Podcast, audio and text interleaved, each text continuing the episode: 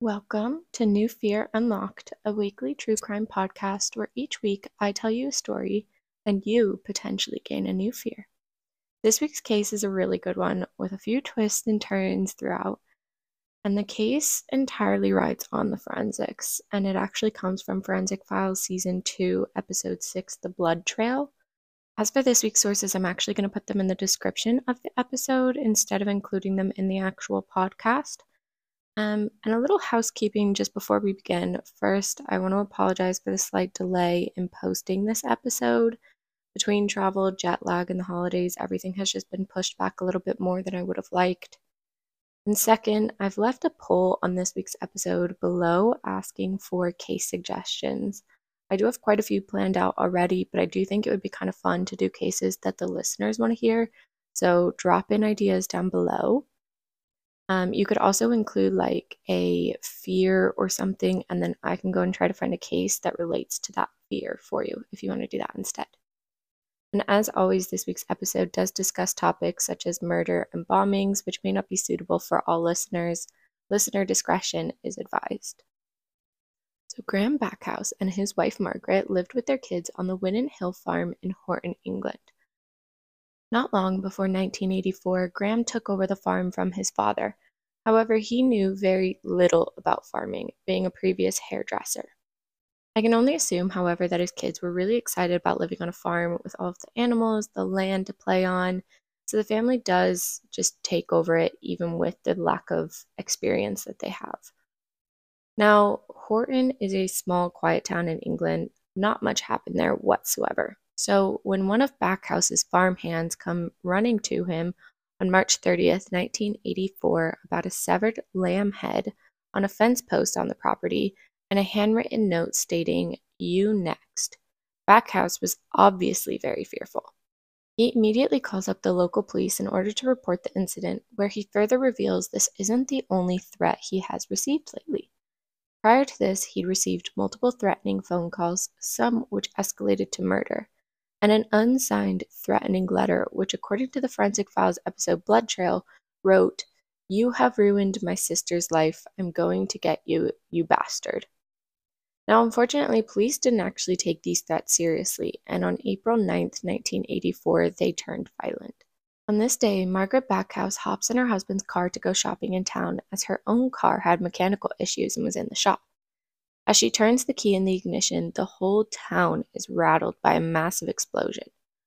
Margaret manages to open her car door, fall out of the seat, and drag herself away from the car, where some passers-by find her and bring her to the hospital. It takes hours and the surgical removal of more than a pound of shrapnel and thousands of pellets, but ultimately she survives this attack on her life. While his wife is in surgery, police are back at the car investigating and speaking with Mr. Backhouse.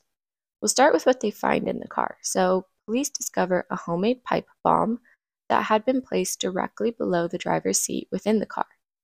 Jeffrey Robinson, the forensic scientist who examined this bomb, stated that while it was homemade, it was incredibly sophisticated, more like a quote, shortened version of a shotgun than a bomb.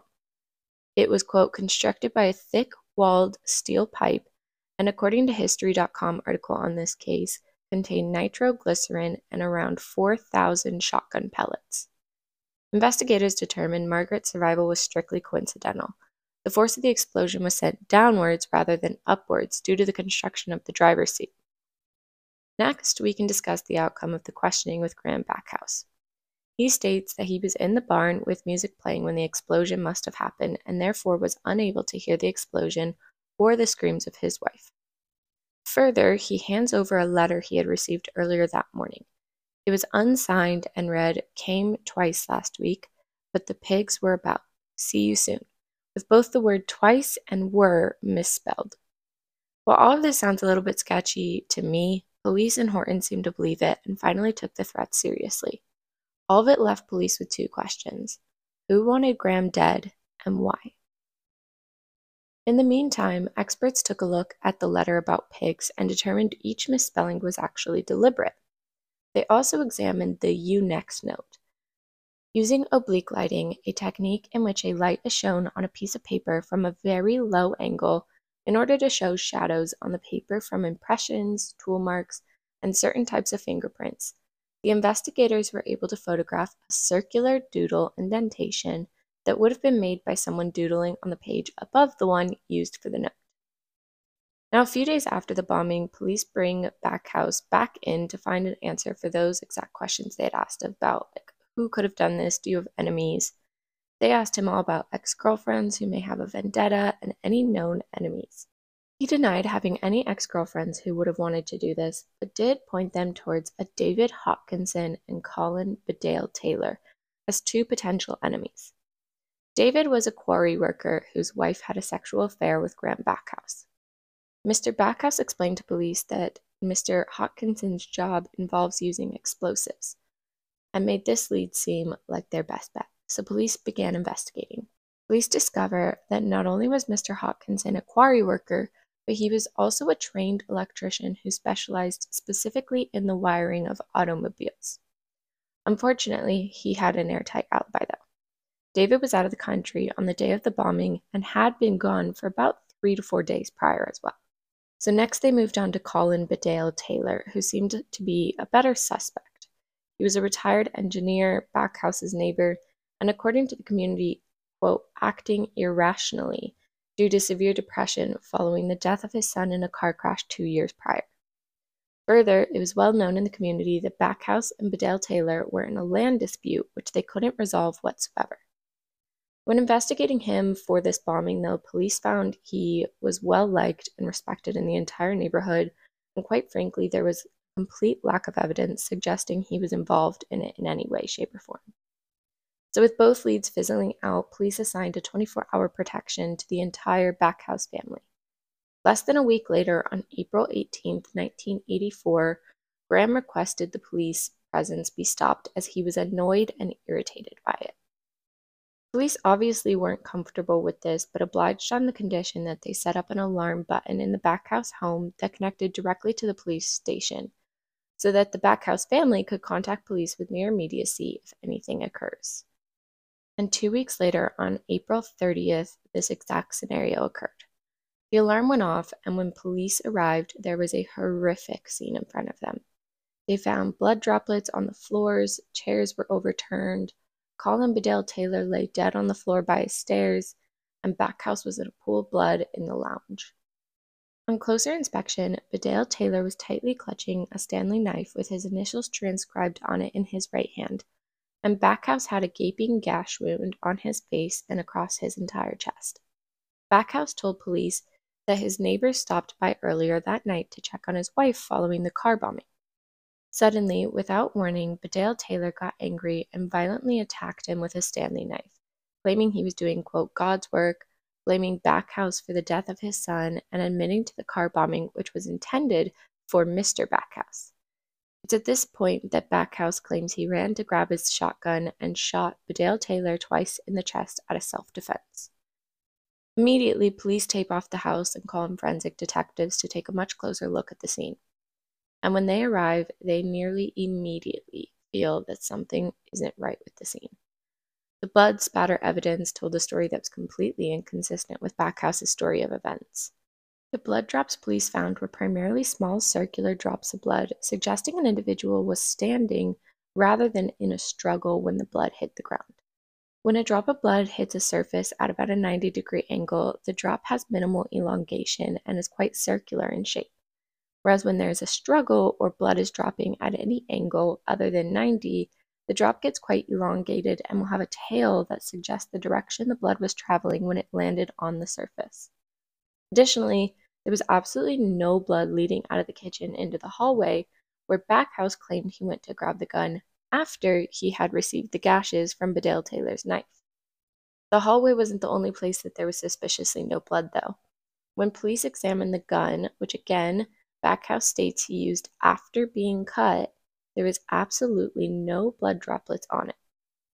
Lastly, upon examining Bedale Taylor's shirt, they found droplets of, of blood on it, which they found suspicious to say the least. Now, at this point, I want to just take a moment to talk about blood spatter analysis, which is something I just find incredibly interesting.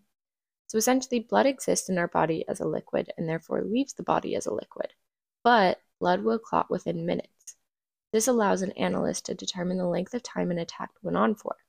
If they only have fresh blood, no clots, the attack likely took place over a very short amount of time. If they find clots within the blood at a scene, then it suggests a prolonged attack. As blood is a liquid, it can leave the body in various ways. It can flow, drip, spray, spurt, gush, or ooze from smaller wounds. In terms of blood stains, there are three basic types passive stains, transfer stains, and projected or impact stains. So, passive stains are drops, flows, and pools of blood which occur due to gravity acting on an injury. A transfer stain occurs when an object comes into contact with an existing blood stain and therefore leaves wipes, swipes, or pattern transfers behind. Examples of this type of stain include bloody shoe prints or smears from a body being dragged. An impact stain is when blood projects through the air. These are usually seen as spatter but can include gushes, splashes, or arterial spurts. Blood spatter consists of impact spatter, which is when a force is applied to a liquid blood source, such as a human body, or projected spatter, which is due to arterial spurting or cast off from an object. Now, the characteristics of blood spatter depends on the speed at which the blood is leaving the body and the type of force that it was applied to the blood source. So, cast off is when an object is swung in an arc and flings blood onto nearby surfaces. The swinging of that object back before inflicting another blow is what creates that cast off. Analysts can determine the direction of motion based on the tails of the blood spatter, which will point the way of the motion. Then, through counting the number of blood spatter arcs, allows an analyst to determine the number of blows at minimum delivered to an individual. Now, relevant to our case is gunshot spatter, which consists of both forward spatter from the exit wound and back spatter from the entrance wound.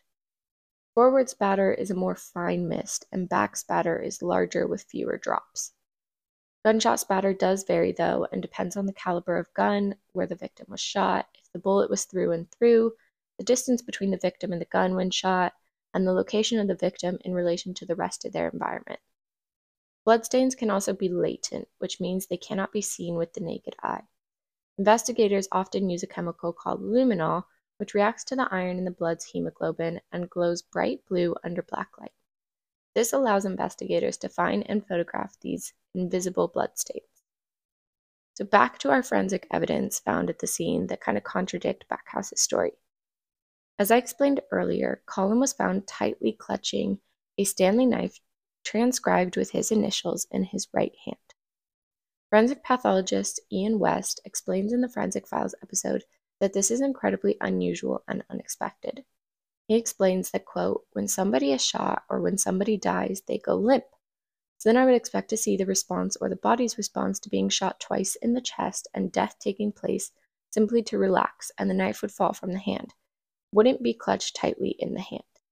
Additionally, when they removed the knife from the hand, Bedale Taylor's palm was completely covered in blood, no sparing in the location of the knife whatsoever.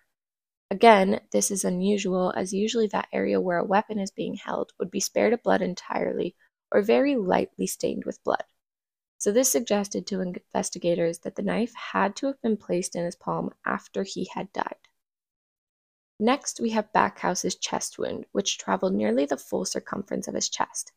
Again, forensic pathologist Iain West explained that when an individual gets stabbed, the entire body retracts, so he would, quote, Never expect to see that kind of injury. Additionally, Backhouse had absolutely no defensive wounds, which would have corroborated the story of a struggle.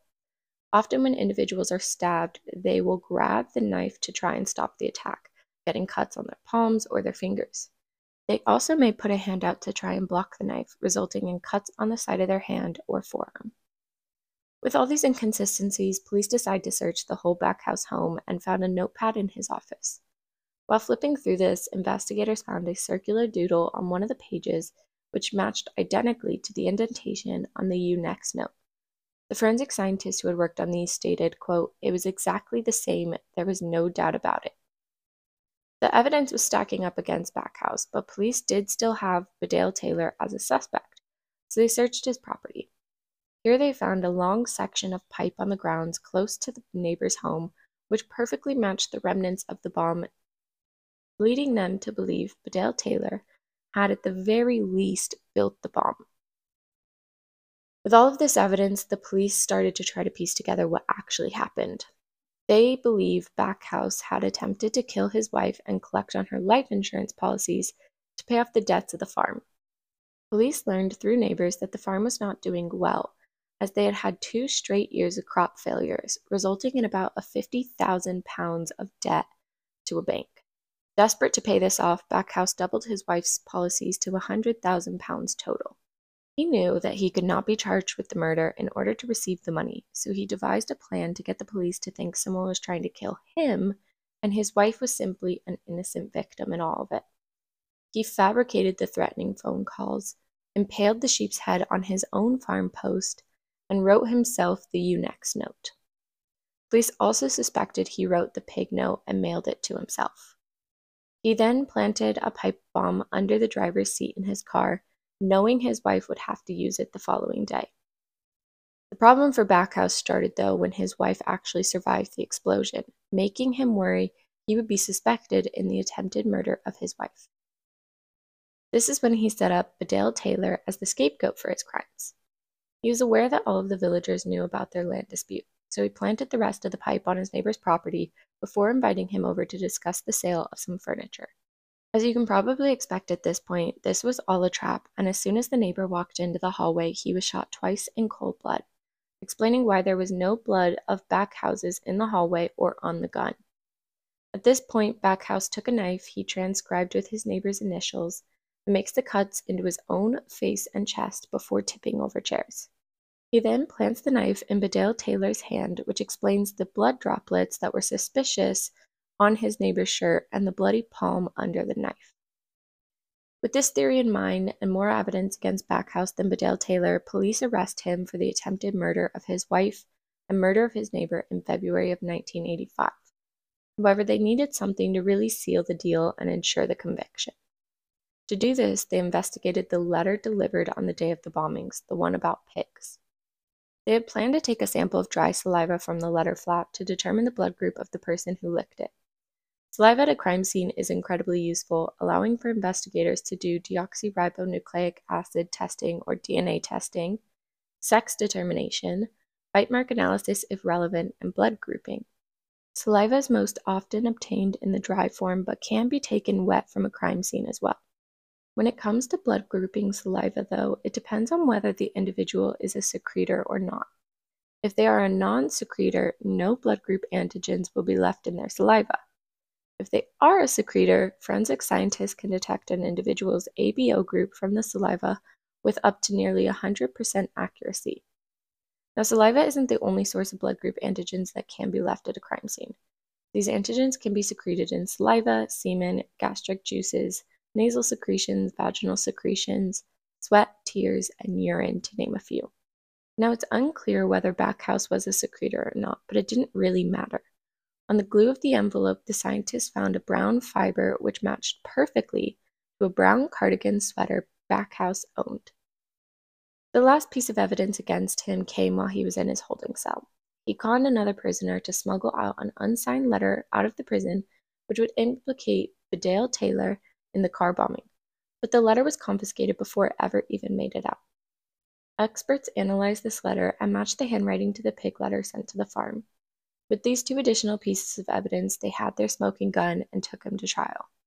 His trial lasted about 16 days, and Backhouse was ultimately convicted on both charges and sentenced to two life sentences.